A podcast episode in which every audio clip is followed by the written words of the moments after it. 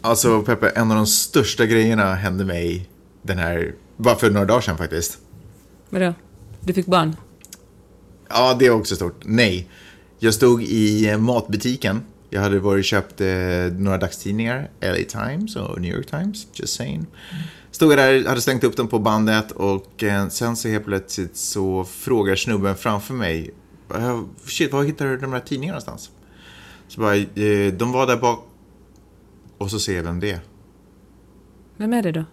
Det är, nu kommer jag inte ihåg vad han, jag kommer inte ihåg vad han heter, men Stort va, Magnus? Men lyssna. Han, eh, han spelade med i en av de bästa filmerna som någonsin har gjorts på hela jorden, nämligen Blood In, Blood Out. Alltså, jag vet att ni, ni finns där ute som bara oh, får rysningar nu när jag berättar Men du måste berätta vem det var. Eh, så, ehm, jag kommer inte ihåg vad någon av de här människorna heter, men så den vita snubben i fängelse och är typ så här boss in i fängelse. Hans högra hand som hjälper honom att göra kammen som kommer döda de svarta... Latinosnubben. Va? Är han en latinosnubbe? Ja, såklart han är latinosnubbe. Han är den högra handen liksom. Han är så här, I love you Carnal, I love you too Carnal. Och du vet, ja det är oss. Och så står han framför mig. Och så står, snyggt Peppe. Och så står han eh, framför mig. Och så han fortsätter läsa tidningen, så han står och sneglar på rubrikerna. Jag bara så här, men vill du ha en av tidningarna? Så han bara, nej, nej men jag går och köper. Jag bor inte på här, men jag, eller jag bor inte här, men jag är nu här. Jag får tidningen hem, men jag råkar inte vara här, hemma nu, så att jag är här på... Äh, fan, jag vet inte ens vad han Tror du han har spelat in någonting? Nej, jag vet inte. Han såg gammal ut, men eh, det gör ingenting. Jag vågar, alltså jag ville fråga så bara, förlåt, är du skådespelare? Har du spelat med? Men jag vågade inte säga. Blood in, blood out. Säg att du väste det. Alltså fatta att man har träffat en av skådisarna till Blood in, Blood out. Det är, det är så magiskt stort. Vad har hänt, eh, vad har hänt för dig i veckan? Det kom en person ur min vagina. Från de solblekta stränderna i Santa Monica, Kalifornien. Mina damer och herrar, tillåt mig presentera Peppe Öhman, Magnus Silvenius Öhman. Det här är Magnus och Peppes podcast!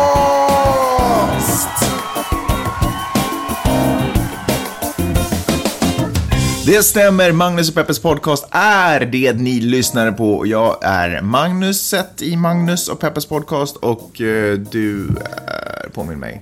Peppe. Just det, och hjärtligt välkomna ska ni känna, hjärt... en gång till. Hjärtligt välkomna ska ni känna er internet, var ni än befinner er på jorden. Det är så otroligt roligt att ha era öron tillgängliga för vad som troligtvis kommer bli mellan 40 och 50 minuter.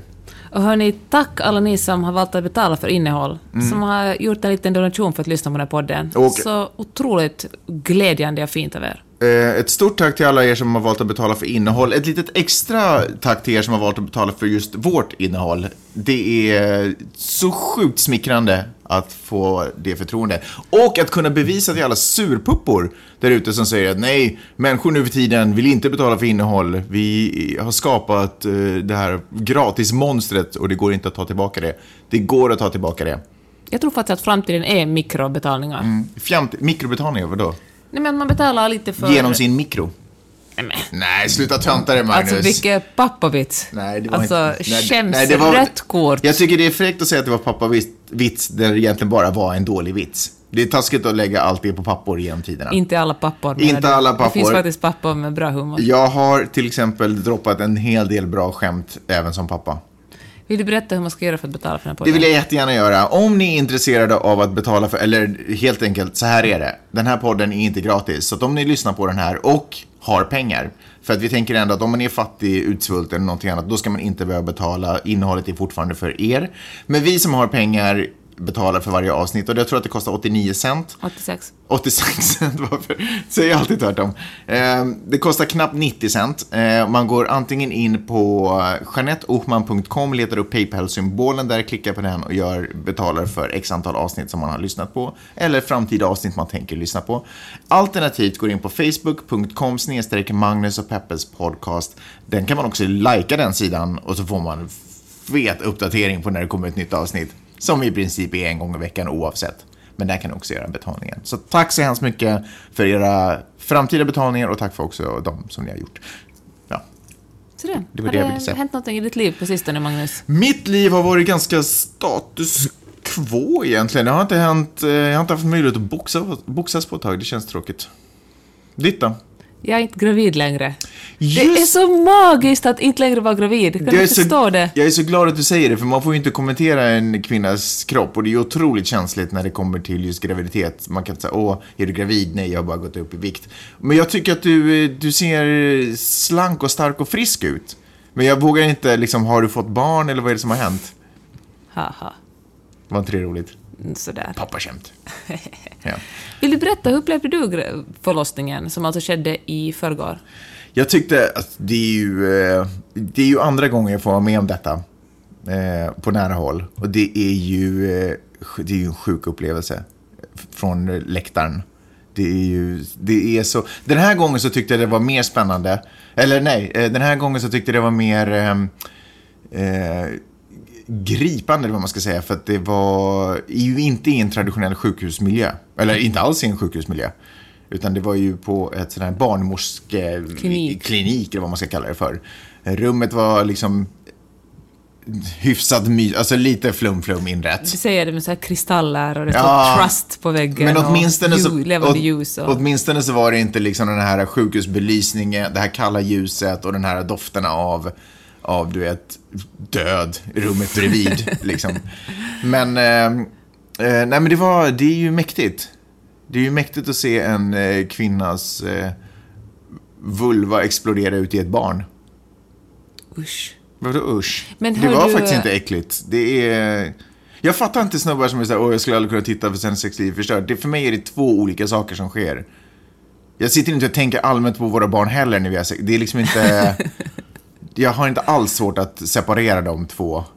Eh, Men, men blev du rädd när du märkte att jag hade ont? Var det sådär att åh nej, Peppe, jag vill hjälpa dig på något sätt? nej, jag, jag blev inte rädd. Jag upplevde aldrig att ditt liv var i fara. Jag, le, alltså, jag var så här, du vet så här, tycker synd om någon som genomlider någonting som inte är så Men ro- fattade du att jag hade ont då? Det gick aldrig fram för mig. Det är, jätte... jo, det är klart att jag fattar att du hade ont. Du skrek ju på hjälp. Så- Jag eller, skrek nej. faktiskt aldrig. Oj, förlåt. Jag menar inte att avfeminisera dig. Men, eh, men du bad om hjälp.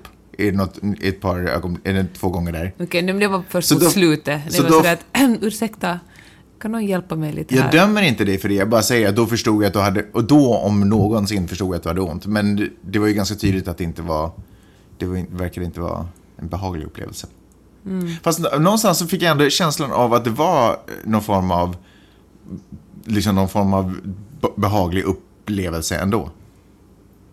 Därför att, Hur då? nej men det kändes som att du ändå på något sätt ehm, ändå gick, det kändes som att du ändå förstod att du höll på att få ut ett liv, liksom. Så att, även fast det inte var behagligt, det var ju inte så att du, jag kände att du var sådär, nej men eh, hörni, vi skiter i det här och sen så åker vi till sjukhuset och tar ut det här barnet. Genom, med skalpell. Utan du vill ju ändå genomgå den här processen. Du hade ju när som helst kunnat sagt sådär, nej men vi, nej, nu åker vi till sjukhus, tack så du ha. Men som sagt, bad jag om hjälp och då satt bara du och barnmorskan och skakade på huvudet och var såhär, sorry, Vi satt ju och spelade. Yatzy. Och så det, stör inte, det är tre kryssningar kvar, kör nu. Berätta, Herregud. hur var det för dig? Du, ja, berätta, hur var det för dig? Men alltså, Peppe, hur är det att föda barn? det gör ju ont att föda barn. Vad gör det som mest ont? Nej men det är liksom som en, en främmande kraft eller en demon skulle ta över ens kropp. Mhm. Och så bara, så, så får man vila, eller jag brukar tuppa av mellan verkarna. Det är av. roligt man kan säga brukar, för nu har du ju faktiskt ändå gjort det så pass många gånger, så att nu kan man börja prata om, så här brukar jag göra när jag Ja, föder barn. mm. Men eh, jag brukar ju föda utan smärtstillande också. Ja, lustgas en gång. För att jag vill vara tuff. Hur kommer det sig att du, nej men det tror jag faktiskt inte att det är. Hur kommer det sig att du alltid hamnar i situationer där du inte, aldrig får smärtstillande? Vad är det för, det är ju, jag har aldrig hört talas om det. Jag vet faktiskt Och jag vet ju att du dessutom är en proklamerare av att man ska ta smärtstillande, för varför ska man genomgå något Nej, men smärtsamt? verkligen, varför ska man lida i onödan? ändå hamnar, Don't du, be a hero, säger jag åt alla kvinnor där ute som vill föda barn. ändå hamnar du alltid i situationer där du aldrig får smärtstillande. What's up? Jag vet Vad beror det på? inte. Och varför bad du aldrig om det? Det fanns ju ingen, ingen erbjöd mig någonting. Så jag försökte nu andas med min djupaste röst så här. Eller hur lät det? Ja, det lät så. Men nu har jag ju mörkare röst per definition, så det lät ju verkligen som ett vilddjur. Men Men alltså det sjuka, måste jag säga, är verkligen kryssningsverkarna. Och min kompis Sissan sa så här att när att det känns som om hela ens underliv skulle kräkas, som skulle spy. Man får så här liksom... Och eh, det, så känns det verkligen. Man bara... Jag låg ju ett badkar och födde, och så kände man att nu kommer det en. Och så bara tar den hela ens kropp och, och skakar om den. Det är som, det som en demon som spyr in i ens kropp. Och så går det om efter en stund. Och så kan man vänta igen en liten stund tills nästa kommer. Så absurt alltså. jag är... Jag måste bara... Jag är supernyfiken på hur... Hur är det... Vad är skillnaden med att föda... Eller hur upplevde du skillnaden mellan att föda i Helsingfors på ett sjukhus eh, alternativt på, i Los Angeles på en barnmorskeklinik? Helsingfors, det var första gången jag gjorde det i Helsingfors, så jag hade inga referenser, så gjorde jag bara som folk sa till mig. Men eh, det var ju väldigt mycket mera styrt. Du låg ju på ryggen och, och födde i en säng, vilket senare läste jag att man absolut inte ska göra det ungefär det svåraste sättet att, göra, att föda barn på. Ska, ska, men... Ja. Men, eh, men nu i Är det inte farligt att säga så här, så här ska man inte göra, så här ska man inte... Det, är det inte viktigt att man i det läget känner att man kan välja om man säger vad man vill? det svåraste att, att göra det liksom. Okej. Att det är lättare, på sätt hjälper tyngdkraften om man står upp eller liksom... Anyway. Mm. Men eh, ja, alltså det gick ju bra då också, men då kände jag att det var en massa olika läkare och barnmorskor som gick på skift och sprang ut och in och berättade för mig vad jag skulle göra och inte göra. Och jag fattade liksom, först långt, många år efteråt, fattade jag vad som egentligen hade hänt. Liksom, Mm. Vad hade när- hänt då? Nej, men de, de, de, det blev ju en igångsättning, så vi var ju himla länge på det sjukhuset. De proppade mig full med mediciner i över ett dygn. Liksom. Och sen gick det där sista skedet gick ju supersnabbt. Liksom. Så att från, det gick liksom på en timme att jag öppnade mig liksom från någon cent till 10 cent. Bara, Mm. Och ehm, Var ett av problemen där också att vattnet hade gått, så att tiden för hur... Vart hade gått? Vattnet, eh, var inte ett av problemen där att vattnet hade gått kvällen innan, så att det börjar närma sig tidsgränser för att det är okej att ha barnet i magen utan vatten, så att säga? i Helsingfors. Ja. Ja, Så därför så blev det också att du måste sätta igång och så pressa att på. det inte hände någonting. Ja. Men, ehm, men då kommer jag mycket bra ihåg att eh, efter att Vidde hade fötts så hoppade jag i duschen ganska snart. Lite skakig, som det gick helt bra. Och så tänkte jag så här, men herregud, vad har jag gjort? Jag har fött ett barn, det var så konstigt. Och så när vi gick från förlossningssalen till vårt sjukhusrum tänkte jag så här, "Puh, gud vad skönt att det är över. Det här ska jag aldrig, aldrig någonsin mera göra igen. Nej, du gjorde ju inte det på sex år. Men den här gången menar jag det när jag säger det, jag ska inte föda fler barn. Men en, mer, skillnad, mer om skillnaden mellan att föda, hur, hur liksom...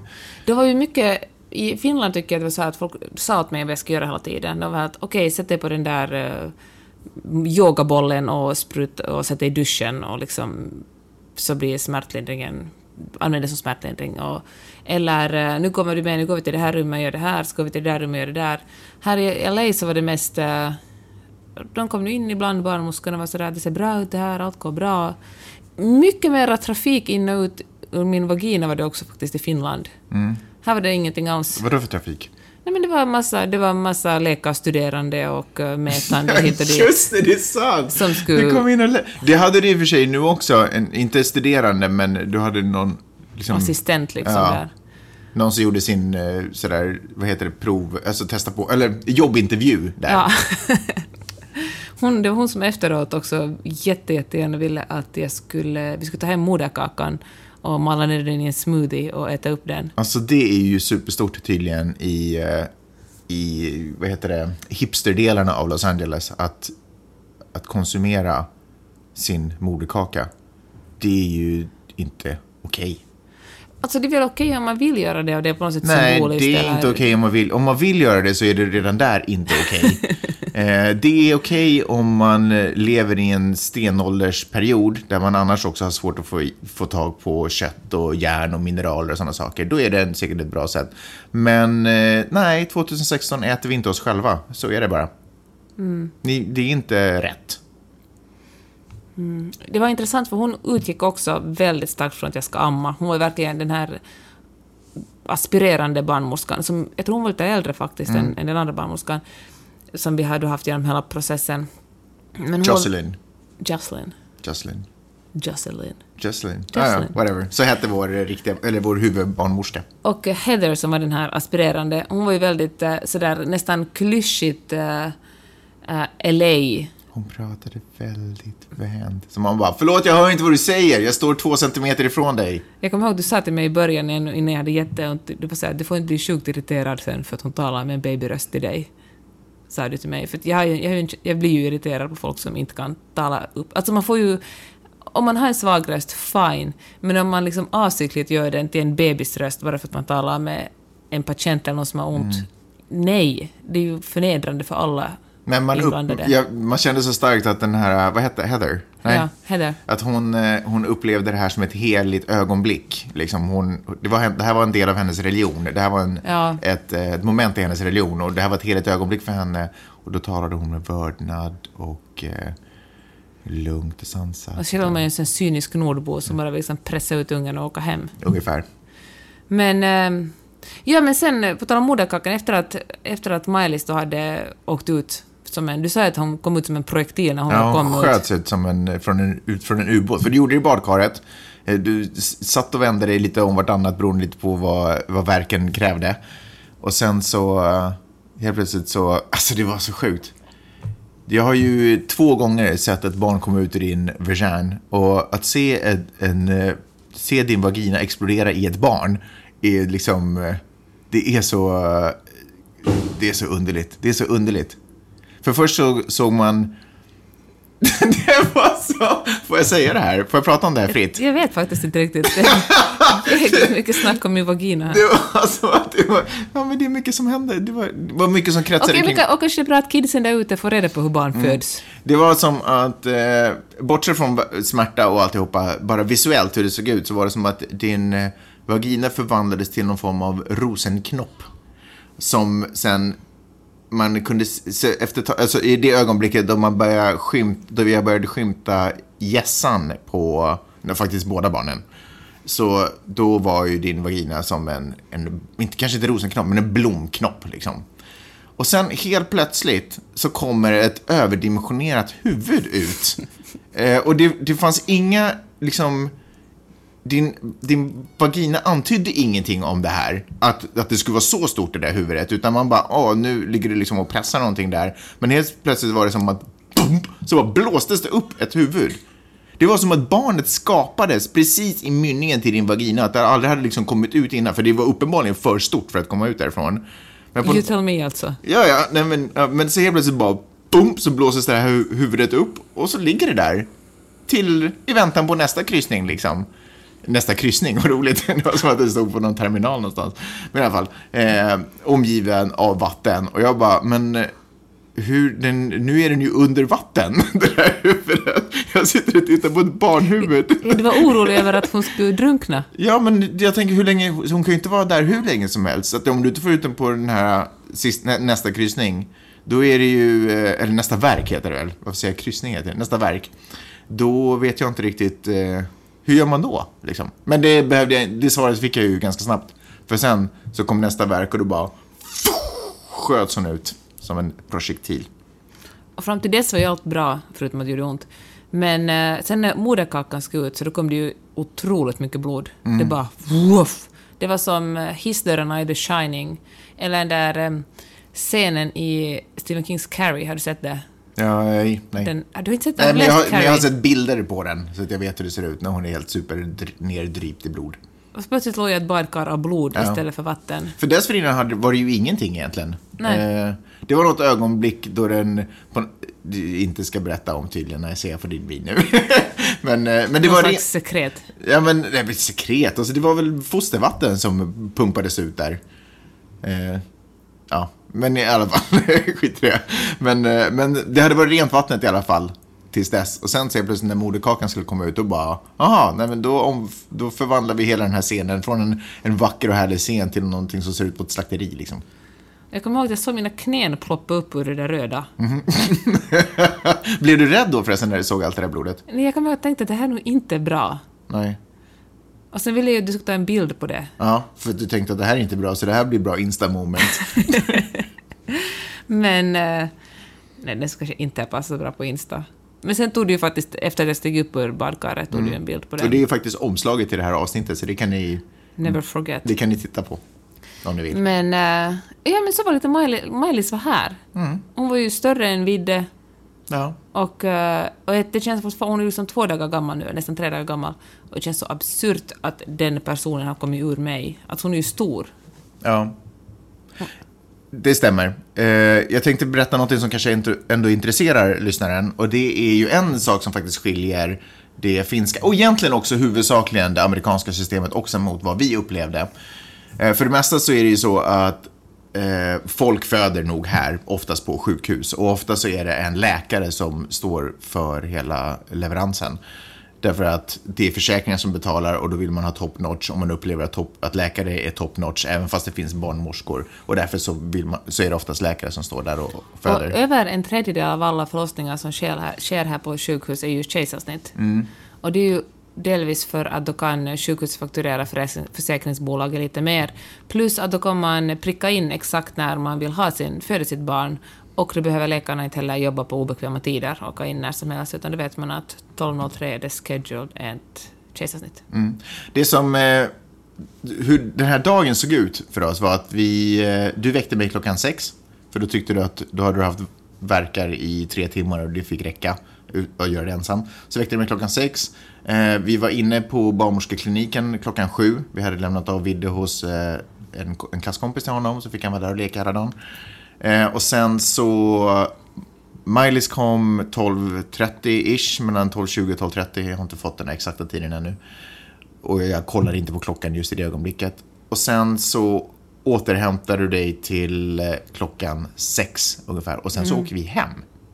Så vi så, spenderade inte natten där eller någonting. De bara kolla, lyssna, checka. Sen dagen efter så kom faktiskt en av barnmorskorna hem till oss.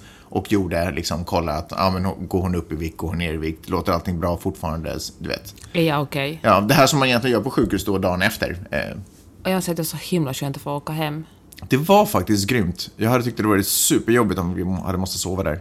Jag tyckte Då det var vi så jobbigt att sova i, i Finland stannade vi två eller tre nätter. Jag tror vi sammanlagt tre nätter på sjukhus i Finland och jag bara längtade efter att få åka hem. Vi tjatade ju på att få åka hem men de ville ju inte släppa hem oss. Mm. Men här, eh, om jag kunde gå till bilen fick jag åka hem, sa. Faktum är att om, in, om du inte kunde gå till bilen så då, måste, då var det lag på att de skulle köra dig till ett sjukhus. Så jag gick till bilen. Du, jag kommer ihåg att vi så här, på väg till bilen, du bara Magnus, gå snabbare, gå snabbare. Tänkte du så här att om du ska ramla så ramla in i bilen. Ja, jag tänkte faktiskt det.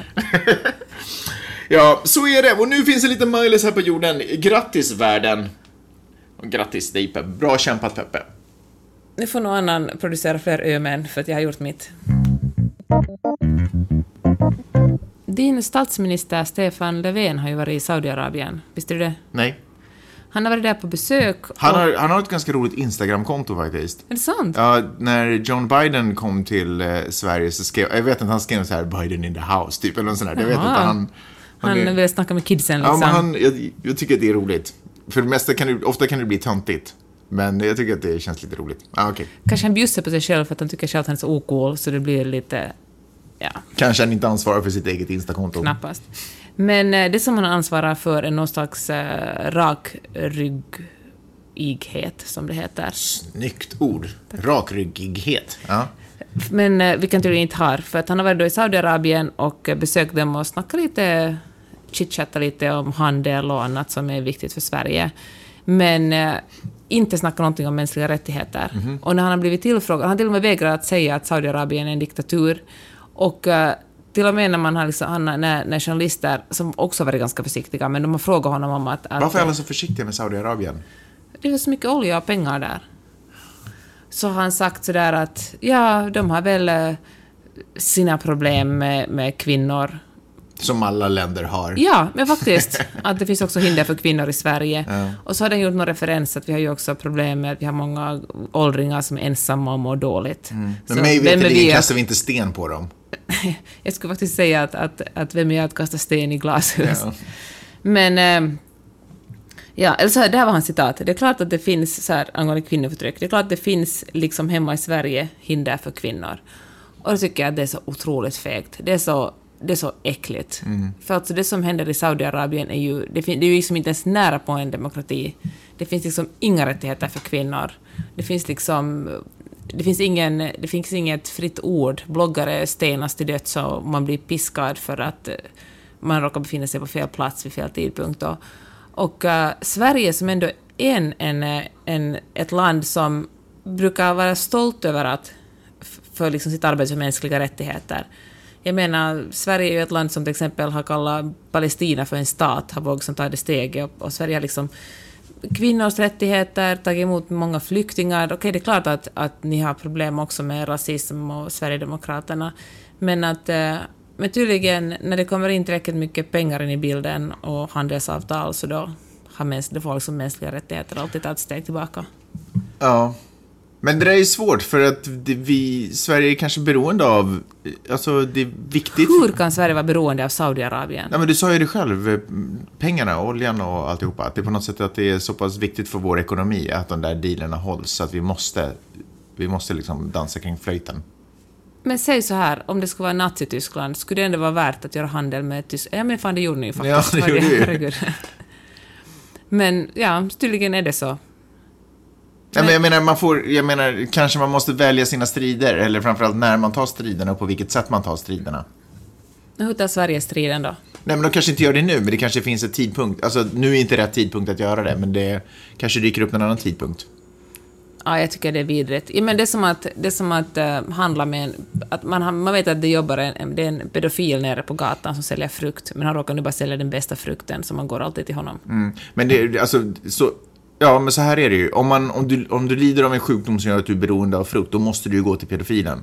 Så är det ju, eller dö. Men det finns ju frukt på andra ställen Jo, i jo. världen, förutom just på vår gata, Ja, eller fast- olja i Saudiarabien, eller vapenexport, eller vad ni håller på med med just det här landet. Nej, jag vet ju faktiskt inte ens vad, vad det är för intressen vi skulle kunna tänkas ha i Saudiarabien, annat då än... Jag tror det är vapen olja. faktiskt. Tror du det? Vapenolja. Ah, det är inte så Det är ju inte de. Instagramvänligaste. Nej. Nej, det är ju Produkterna. Alltså, det är, alltså, enda sätt, men återigen, det enda sättet att göra sig liksom klippa banden till sådana är ju att göra sig oberoende från de produkterna. Eller, du vet, då måste man ju, vi måste ju börja satsa mer på elbilar om vi ska till exempel få bort en hand ifrån Saudiarabiens röv. Jag tror det är Saudiarabien som... Nåja, vems, jag vet inte vem som har vems hand i vems röv, men i alla fall Ja, det beror på vem som njuter av det, hur vi lägger upp metaforen. Vad tror du då? I alla fall, vi behöver inte tala om det, gå in på det. men, eh, men jag tycker i alla fall att det är också... Men jag tycker också här som Stefan, Stefan Löfven som politiker och liksom statsminister, att är det verkligen, är det verkligen en sån legacy han vill ha? Att man åker och hukar sig och liksom snackar bort det och, säga, och, liksom, och på något sätt försöka snacka förbi det. Kan inte han vara så där rakryggad och säga att... Kan inte han säga så här? Fan, jag håller med. Saudiarabien är ett rövigt land. Alltså, det är jävla svin som bor där. Och, eh, eller inte som bor där, men som styr över det. Och liksom, folk är förtryckt, det finns liksom ingen yttrandefrihet, det är en diktatur. Men sorry Sverige, nu är vi bara tvungna att, att göra handel med dem, för annars skulle vårt eget land gå under. Vet du vad jag framförallt skulle vilja ha? Jag skulle vilja ha på något sätt efforten i talet till det egna folket. Att Ja. man för, du vet, men, men det, Förklara det då, förklara det och var inte sådär att... Exakt, att, precis. Men, Men, ehm, där känner jag att det där tror jag är svårt för Stefan Löfven personligen. Men varför har Sverige inte de där talskrivarna som till exempel de har i West Wing eller de har, alltså du vet som de här riktiga talskrivarna som kan lägga upp orden så att det ändå låter bra, du vet, så att det ändå känns som att Sverige har någon form av heder i den här förhandlingen. Liksom som är så bra att de lurar liksom folket. Ja, ja, eller... Eller, eller, åtminstone- förklara det på rätt sätt, så att säga. Exakt, emfaserar de, liksom, eh, de, eh, de riktiga och viktiga delarna i Istället det. för att så att man mumlar i förstår. Nej, men precis. skägget. Exakt, så att det inte blir så här, ja, vi har också problem i Sverige. Man bara, what? Liksom, det är inte, det är inte den bästa comebacken från en, en, en fail. Ja, Ja. Får man plus eller minus? minus. Facebook. Känner du till Facebook? Berätta. Facebook är det här sociala nätverket där folk eh, spyr ut sina egna åsikter och sina egna tankar. Beroende på vilken bubbla man befinner sig i. Det jag tycker är skitroligt är att vi brukar ju oftast, eller jag brukar gå igång när det handlar om eh, rasism eller om det handlar om eh, antifeminism eller något sånt. Eh, Då brukar jag skriva och, så, och så, så är man i någon form av liten bubbla där man sitter och diskuterar och så kommer det in en person. Alla har liksom sina roller ganska tydligt där. liksom, det finns några människor som alltid kommer svara på ett visst sätt och jag kommer alltid svara på ett visst sätt. Sådär. Eh, och så tänker jag mig så här, ja ah, men det här är, eller det, blir, det är så, ja, okej det jag försöker säga är, Eh, det slog mig idag att jag tänker att jag är öppen och lever i, den, i en stor värld där, det, eh, där massa olika saker händer, men jag lever verkligen bara i en liten bubbla. Och jag, jag vet det här, eller jag slogs av det här därför att jag råkade snubbla, jag råkade falla in i en annan bubbla plötsligt. Därför att parallellt med diskussioner om eh, rasism och feminism och eh, säkert kärnvapen och miljö och köttäteri och, och sådär så pågår till exempel också diskussioner, hetska diskussioner om huruvida Beatles var det största bandet eller inte. Så, alltså där, du vet, folk är lika arga. Ja. Sådär, eh, åh, den här... eh, som just nu i parallellvärld sitter och skrattar åt att det pågår diskussioner om rasism och För du vet, i alla de här bubblorna så dyker det alltid upp någon som har trillat in i fel bubbla. Ja. Oj, tjena, nu befinner jag mig här. Och varför håller ni på att bråka om det här? Sluta bråka. Du vet. Ja. För de, de är inte engagerade i Nej. de här sakerna. Och sen så går de tillbaka till sin egen bubbla och fortsätter bråka om huruvida Beatles var det största bandet eller inte. Jag råkade snubbla in i en i diskussion, eh, så helt plötsligt, då står det så här. ehm, Åh, jag råkade sätta på en sån här... he- Ibland händer det med jämna mellanrum att jag sätter på en, en gammal Beatles-skiva och så helt plötsligt slås jag av hur otroligt stora de var. Liksom, hur otroligt duktiga.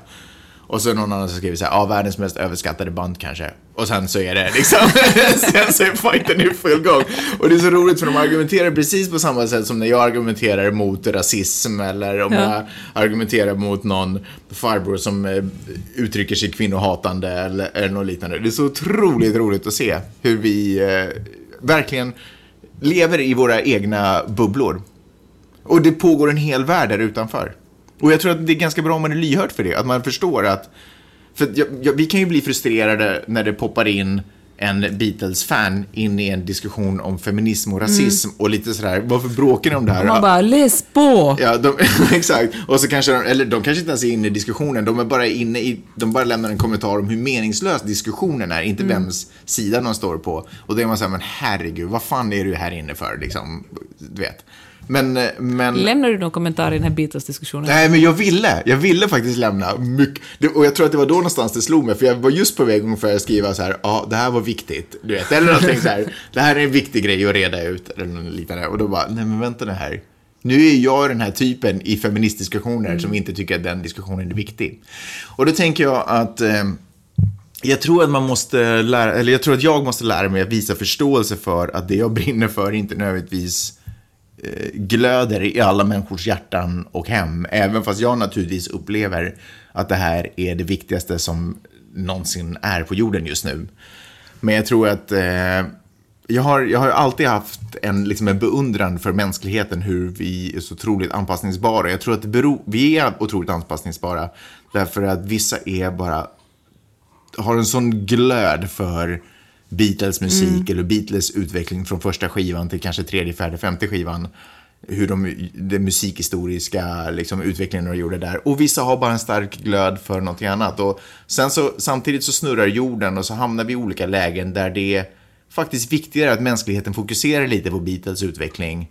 Och så ibland så snurrar jorden ett kvart varv till och då är det faktiskt viktigt att mänskligheten fokuserar så att vi är hela tiden liksom förberedda för alla, allting som kastas emot oss som mänsklighet. Fint. Förstår du vad jag menar? Ja. För inte så hemskt länge sedan så gjorde jag ett reportage om att Kalifornien antagligen kommer att legalisera cannabis i... De röstar faktiskt samtidigt som man röstar i presidentvalet, som tre veckor. Och så gjorde jag gick ut på stan, talade med folk, skrev till bakgrund och skrev jag också en krönika till den här eh, texten, till det här reportaget där jag filosoferar kring att, att eh, hur positiva Kalifornienborna är till eh, att röka gräs, men hur det här antagligen inte skulle funka så bra i Finland om man nu samtidigt skulle legalisera det. Och så tänkte jag, jag såg att det var mycket diskussion på, på, på Hufvudstadsbladets Facebookgrupp, men jag orkar inte gå och läsa in det för att man får dålig stämning och dålig filis. Men så var det någon snubbe som hade skickat ett jättelångt mejl åt mig, där han då ville förklara varför jag hade fel. Men han började med att skriva så här, på finska alltså, skrev han så här, Hej, jag läste din kolumn och tänkte svara dig på svenska, men eftersom vi bor i, Fins i Finland, där man talar finska, så skriver jag det här mejlet till dig på finska. Och jag bara, Vilken konstig introduktion. Ja, och jag bara, jaha, skrev korgen. Men alltså, om han börjar med att förklara att mitt modersmål, som verkligen är ett av de två officiella språken i Finland, inte är värdigt, så tror han verkligen att jag ska ta mig tid att läsa allt han har skrivit och svara honom? Och jag kan faktiskt känna en enorm tillfredsställelse att eh, det här låter vidrigt, men det här podden är till för att visa hurdan människa jag är på riktigt. Att inte läsa det som folk kommenterar på min, på min... Mest är det faktiskt när jag, när jag, när jag gör liksom journalistiska uppdrag. För folk som kommenterar på min blogg är ju, har ju ofta, liksom, fast de tycker annorlunda än jag, så har de ändå... De, ju aldrig, de liksom kallar mig aldrig hora eller liksom vill mörda mig eller våldta mig. Men äh, att när folk kommenterar på mig, till exempel min, min Hushållsbladet-blogg, så bara låter jag bli att läsa dem. När någon ska mansplaina att han är feminist för att, bara på basen av att han har döttrar, eller någon annan ska förklara varför det är biologiskt är bättre för kvinnor att dammsuga. Att bara liksom... För att jag vet att läser jag det så får jag ändå lite dålig stämning i min kropp. Och varför ska, jag, varför ska jag låta någon ge det åt mig? Jag tycker att eh, hans brev belyser någonting som är så otroligt vanligt. Det är det här um, hur man har missförstått liksom, hur kommunikation fungerar. Eh, Jag tycker det också hänger ihop med så här folk som blir upprörda. Nu har jag ju själv agerat vidrig språkpolis genom att skriva ett mejl och dissa någon som använde det och dem fel. Men hur, eh, hur eh, språkpoliser också som ägnar sig åt kommunikation och försöker prata ut ofta skjuter sig i foten. Därför att jag upplever att kommunikation, om jag har ett budskap så är min rätt att uttrycka mig hur jag vill. Den, den förutsatt att mitt budskap är viktigt och det är viktigt för mig att nå ut med mitt budskap, den är underkastad att budskap, eh, liksom, målet att budskapet ska gå fram. Förstår du vad jag menar? Så, vilket betyder att om, om jag säger någonting till någon person och den väljer att istället ta fasta på ett ord och vilket ord jag valde, så har ju mitt budskap gått, har, har ju förlorat liksom, mitt budskap i, i fokuset på den här lilla oväsentliga detaljen. När jag istället bara hade kunnat använda det ordet som den här personen kan ta till sig och, och förstå. Och då hade mitt budskap gått fram. Jag vet inte om det är tydligt, förstår du vad jag menar ungefär? Jag menar, han hade ett budskap som nu blev helt bortkastat därför att han upplevde att hans... Att han... Eh, Han ville börja med att säga att hans rättighet att tala finska är det viktigaste av allt. Precis. Och det är, det är så synd att han börjar på det sättet. Han hade ju kunnat tycka det ändå. Men bara det faktum att han väljer att uttrycka sig så, så förstör han ju hela sin... Men jag tror att det är någon slags en sån här maktgrej också, speciellt i Finland, att säga Jo. hej lilla minoritet, nu kommer jag att berätta för dig hur. Men det här är ju också en missuppfattning om hur makt fungerar. Det här är ju makt som bygger på att man är stark och mäktig och förtrycker egentligen. För att om man förtrycker och riktar pistoler mot folk eller någonting annat, då kan man ju få folk att göra vad som helst. Men om man är en ledare, som inte nödvändigtvis är samma sak med makt, om man är en ledare så kan man ju få folk med sig genom att uppmuntra jag- dem och inspirera men precis, dem. Men jag tror att han bara ville boosta sin egen självkänsla. Så det är ju att- missförstånd av hur makt fungerar och hur kommunikation fungerar. Om han hade chillaxat ner på den där grejen, vill du ta en paus? Ja, jag kan ta henne i famnen medan vi fortsätter. Okej, gå och hämta den här. Det finns ju ett uttryck som säger att, om man, eller att man ska tala till bönder på bönders vis. Och det låter ju förstås fult. Men vad det handlar om är ju att fokusera på att få ut sitt budskap snarare än att vara så otroligt bångstyrig och kräva sin rätt att uttrycka sig på det sättet som man själv vill. Som du kanske vet fick Bob Dylan ett pri- Nobelpris i litteratur. Vi snackade om det förra veckan. Ja, jag tänkte göra en uppföljare på det, för det är ett, ett så typiskt samtidsfenomen som skedde i och med det här. Vare sig man tycker att det är en bra idé eller en dålig idé att han har fått det här Nobelpriset, eller gör som Dylan själv och verkligen inte bryr sig alls, så Vilket är ju en liten signal på att man har sagt gett det till fel person. Om man ger, man ger det största litteraturpriset i världen till en person som inte ens bryr sig längre. Ja. Samtidsfenomen är det att kvinnor som har skrivit om det här, vare sig de tycker att det är en bra sak, eller faktiskt mest om de lite raljerat kring så kallade Dylan-män, eller skrivit att, eh, att, eller helt enkelt varit negativt inställda, har fått så enormt mycket hot och hat, liksom dödshot och våldtäktshot och liksom, det var en Har de på riktigt har de fått dödshot? Ja, alltså jag läste just en, en text i, Shit. det finns på vår uh, Flipbook, Ja, det. Flipboard-sida. Det om- var Kit som kom ut med det där tror jag. Eller? Äh, den. Jaha, Kanske okej, Kit ja. också gjorde en grej på det. Var till exempel någon som sa, jag tror det var någon på TV4s, eh, i TV4s morgonsoffa som sa att hon riktigt kände hur en kollektiv orgasm genom alla Dylan-män när, när Nobelakademin utlyste det här eh, Nobelpriset. Och liksom folk har blivit galna att säga något sånt om män. Och då är det liksom, och då är alltid de här männens försvar det att, att men vadå, man måste kunna få kritisera, komma med kritik.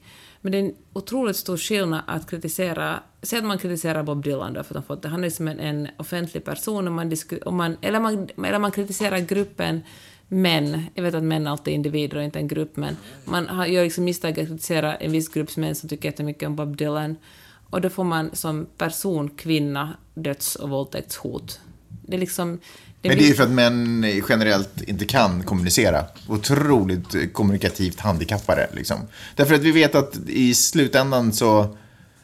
Så om vi fan inte får ut det sista så kan vi alltid visa en knytnäve och sen så, så är diskussionen... Eller tydligen en penis. Eller en penis. Vi kan alltid visualisera det vi känner och det vi tänker. Så att vi, vi liksom... Det har ju gjort oss ganska handikappade när det kommer till att prata. Men det värsta är det, det liksom, jag tycker inte det, det där håller liksom inte som, det är kanske är någon slags förklaring, men det är liksom ingen ursäkt. Det är liksom så, ingen tycker det, liksom, det är ingen, att, att män reagerar på det här sättet är inte längre något konstigt. Mm. Det är någonting som eh, folk nästan förväntar sig. Åh, oh, det var en kvinna som, som kritiserade en grupp män, eller en kvinna som, som, eh, som kritiserar en artist som många män tycker om. Och då är det den naturliga reaktionen på det är att den här kvinnan ska bli våldtagen och mm. liksom få suga andra mäns kukar och liksom få ta emot så mycket skit i sin, i sin mailbox dagen efter att hon knappt vågar öppna den. Och det är... Och det råkar ju inte sig bara... Det, är liksom inte en händelse att mest hat kommer från män och mest hat mottas av kvinnor. Och jag tycker bara att det är... Fan vilken vidrig värld vi lever i. Mm. Vilken otroligt ojämställd värld vi lever i. Vilket, liksom, vilket vilket otroligt tydligt tecken på att, eh, att män, många män hatar kvinnor. Ja. Det handlar ju om, det är ju, I grund och botten handlar det ju om kvinnohat. Eller kanske någon slags rädsla att det värsta som kan hända är att bli kritiserad av en kvinna eller klumpas ihop med en grupp andra män. Jag, jag vet inte, men eh, fy fan. Ja, vi har ju pratat om det, men det, ja, men det hänger ju... Alltså, att, att lära sig kommunicera och uttrycka sina känslor är ju superviktigt. Sen så har jag också tänkt på en annan, jag har tänkt på en annan grej. Det här nämligen att, nämligen att, att man, upp, man pratar om att... man pratar of, oh, förlåt.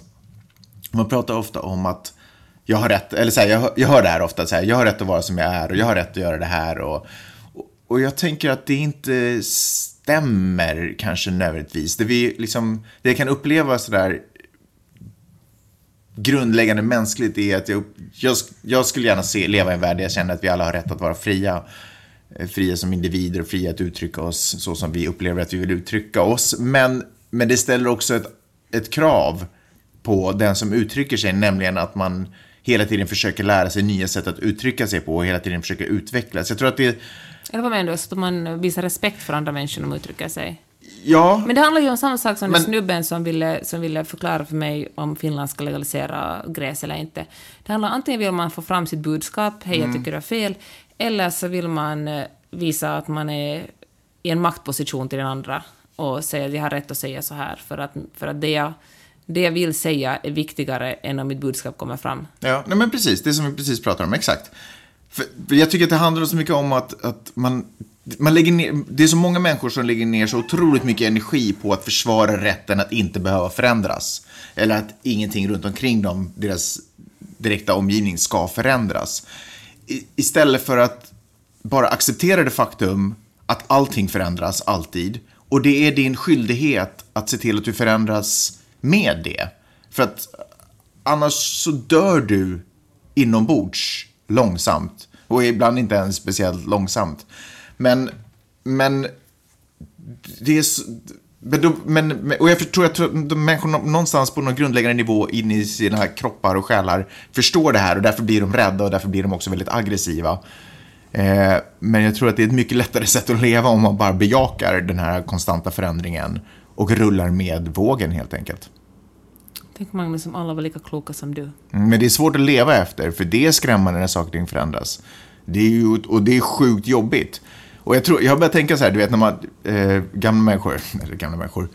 Eh, som du och jag alltså. Nej men förr i tiden, när man tittar, eller det vill säga, det här baserar jag på när jag tittar på till exempel westernfilmer. Så säger de i de här filmerna typ att så här, livet är hårt. Om du vill ha lätt och roligt, då ska du gå till stranden och leka. Men livet är tufft. Och jag har alltid varit av eh, den, eller alltid, men senaste tiden har jag varit den filosofin att livet inte alls ska vara tufft. Livet ska vara roligt, seriöst roligt. Och det är slöseri om det är tufft. Men jag har insett någonstans också att det är en sanning med modifikation därför att det tuffa ligger ju i att hela tiden hålla sig på tårna och försöka utvecklas i takt med tiden. Försöka lära sig nya saker, hela tiden jaga nya intryck. Så det är ju en konstant liksom, en kamp mot att inte stanna upp. För det lättaste är ju naturligtvis att bara lägga sig ner på mattan och stanna där. Men det är svårt, för man blir också motarbetad om man vill, om man vill eh, hänga med för mycket.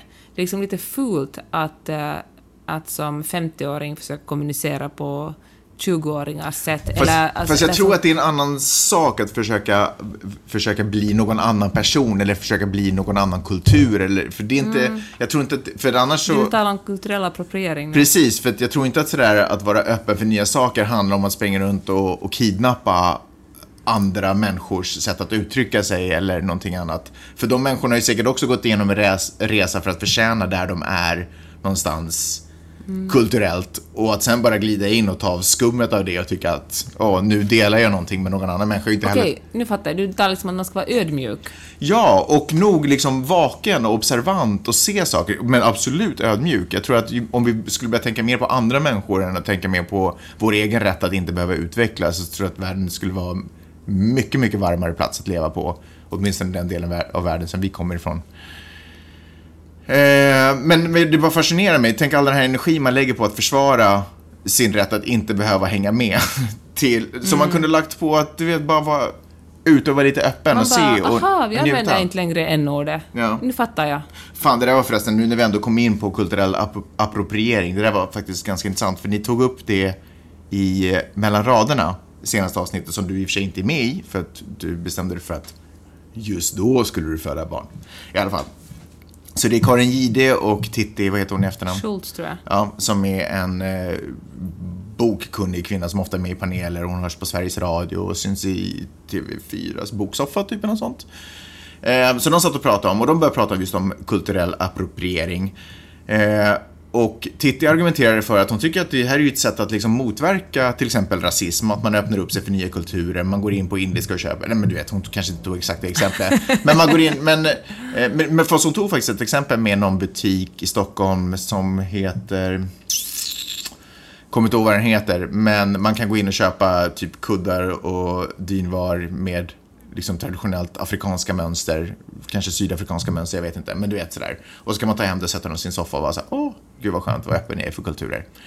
Men, men det jag känner att hon kanske gjorde, eller det jag upplever att hon gjorde tankemissen, för hon tyckte inte att det var kulturell appropriering, utan det är ett sätt snarare att närma sig varandra. Men, och i det fallet, fine, kanske, fine. Men det jag tycker är liksom essensen i kulturell appropriering är att, att där vi är, till exempel, där vår kultur är kulturellt, är ju inte att vi vaknar upp en dag så helt plötsligt, boom, så fanns den kulturen. Den har ju arbetats fram. Vi har förtjänat vår kultur. På samma sätt som vi har förtjänat eh, motståndskraft i våra kroppar till vissa infektioner som kommer därför att vi har levt ett aktivt liv, så vi har förtjänat det här. Men när det sen kommer en från liksom snäddar in från höger och bara beja, bejakar där man liksom bara tar... Men man kan ju inte konsumera en kudde och säga att det är antirasist. Nej, nej, nej, nej, men man kan ju nog i och för sig, alltså om du om vi nu ändå ska ta det varvet, så kan man ju nog argumentera för att om jag är öppen för att titta på de här afrikanska mönstren så kanske är det ju ett sätt för mig att lite närma mig en öppenhet gentemot kulturen som sådan. Ja, fast, men oftast handlar det ju om det att Och man oftast, bara plockar in vissa element som råkar vara trendiga just då. Man liksom man väljer att plocka in vissa element, använder dem så länge man tycker att, eller Exakt. visa någonting, och sen slänger man ut dem och så tror man på något sätt att man är öppen för kulturen. Det, och det var kanske lite det som var min poäng, därför att vi har ju aldrig gått igenom alla stegen som har lett fram till det ögonblicket då man känner att nu är det rätt tid att skapa det här, den här sortens mönster, utan vi glider in från höger och tycker att ah, det här mönstret ser schysst ut bredvid min blomma som jag har stående på köksbordet. Och så bara tar man det, för att man också nog kan tycka att man är öppen mot den kulturen, men man har aldrig, man har aldrig gått tio mil i deras skol och tjän, förtjänat eh, det, ut, det kulturella uttrycket. Samma sak med målningen i, ja, på Dia de los Muertos, att måla ansikte och sådär. Att man har ju aldrig liksom gått igenom stegen för att förtjäna det kulturella uttrycket. Och jag tror att där är lite skillnaden. Var det allt? Vill du ta några dina lösenord? Alltså jag har panik med lösenord. Det är, jag, jag förstår inte hur jag ska göra. skapa ny, varenda gång man ska logga in på någon sajt eller, eh, eller bli kund någon annanstans så krävs det naturligtvis ett lösenord till mitt e-konto för det. Och så måste jag liksom skapa ett nytt lösenord. Hur, jag kommer ju inte ihåg de här längre. Det finns inte en app som kan hjälpa dig? Jag, jag har fått några tips, men jag kan inte... Alltså, jag skulle vilja ha ett eh, system, ett, liksom ett, eh, ett bättre system som gör att om jag glömmer telefonen så är jag inte heller stekt för att komma in på lösenord på min dator. Allting funkar ju bra för man kan ju spara lösenord bla bla bla. Och sen är plötsligt så har en vacker dag så har man tömt cachen och någonting annat dumt och sen är plötsligt alla lösenord borta och så sitter man där och vad fasen. Eh, ja, så det här är egentligen en vädjan ut till er där. Hur har ni löst den här lösenords eh, tsunamin som man har, som har dragit över en? Hur löser ni det? Hur gör ni för att komma ihåg? Kör ni samma lösenord överallt? Det kanske ni inte vill avslöja. Eller ni behöver inte avslöja vilka ni är. Eh, eller har ni någon form av system där ni använder ett lösenord men med små på något sätt förändringar eller någonting. För jag har testat massa olika grejer men det funkar inte och jag är så frustrerad över sidor som jag nu inte kommer in på längre. Nu kommer jag inte på någon sån sida, men det finns säkert en sån sida som jag inte kommer in på. Och det senaste var faktiskt, jag skapade ett konto för att vi eventuellt ska köpa en ny bil snart. Och så skapade jag konto till en av de här bilgrejerna och nu kommer inte jag ihåg lösenordet till det där bilen. Och så har jag sparat superbra bilar som jag skulle ha koll på. Superfrustrerande. Så hur gör ni för att komma ihåg alla lösenord? Hur gör du Peppe för att komma ihåg lösenord? Tänker inte avslöja det här. Kör du samma eller? Nej, det gör jag faktiskt inte. Men så hur gör du? Vad är din... eh, Jag tänker inte avslöja det här, Magnus. Men kan du inte säga att om jag leker med ord eller jag... Eh, tänk, vadå? Varför kan du inte säga? Dålig stil. Kan du inte hjälpa? Du tänker inte hjälpa? Jag ska tömma din kasse, får vi se om du kommer ihåg. Jag ska tömma din kasse. Det var allt vi hade att bjuda på den här veckan. Tack så hemskt mycket för att ni har lyssnat. Det finns oss. på Facebook om ni vill kommentera, kom med goda råd, till exempel om Magnus eh, lösenordsdilemma. Mm, jag vill att ni går in på facebook.com snedstreck Magnus och Peppers podcast. Likea sidan och sen också ge, er, ge mig era tips på hur ni gör för att komma ihåg alla de här lösenorden. Nästa vecka talar vi mindre om min eh, vagin och mer om andra ämnen. Jag kände att det fanns otroligt mycket mer att berätta om din vagin än vad jag kände att jag vågade säga. Och kanske vi talar nästa vecka om Men det jag då. tror att det är en viktig, jag tror inte att det är en upplevelse man kommer ångra som man att få vara med i ett sånt ögonblick. Det är nog fint. Men eh, vilka är ni som A. Äter moderkakor och B. Klipper av navelsträngen själva? Varför vill man röra en biologisk elsladd? Det känns ju superäckligt. Fattar inte du har för, ble- för problem med den navelsträngen. Eh, det är för... Det är, jag vet inte. Det är, nej, det känns inte alls. Det känns som en tarm som kommer ut. Det är ju typ en tarm som kommer ut. Det känns så äckligt. Jag vet inte. Skitsamma, bebisar ska vara lena, inte sladdriga. Okej, made no sense. Tack i alla fall, förlåt. Tack för att ni lyssnade. jag ska prata skitlänge så det här blir jättelångt och trögt avslut. Så du har inte gjort något än prata genom hela den här podden. Kan vi sluta den nu? Jag ska Följ- gå ut första gången på några dagar. Okej, bra. Hej då, förlåt. Hej då. Hej!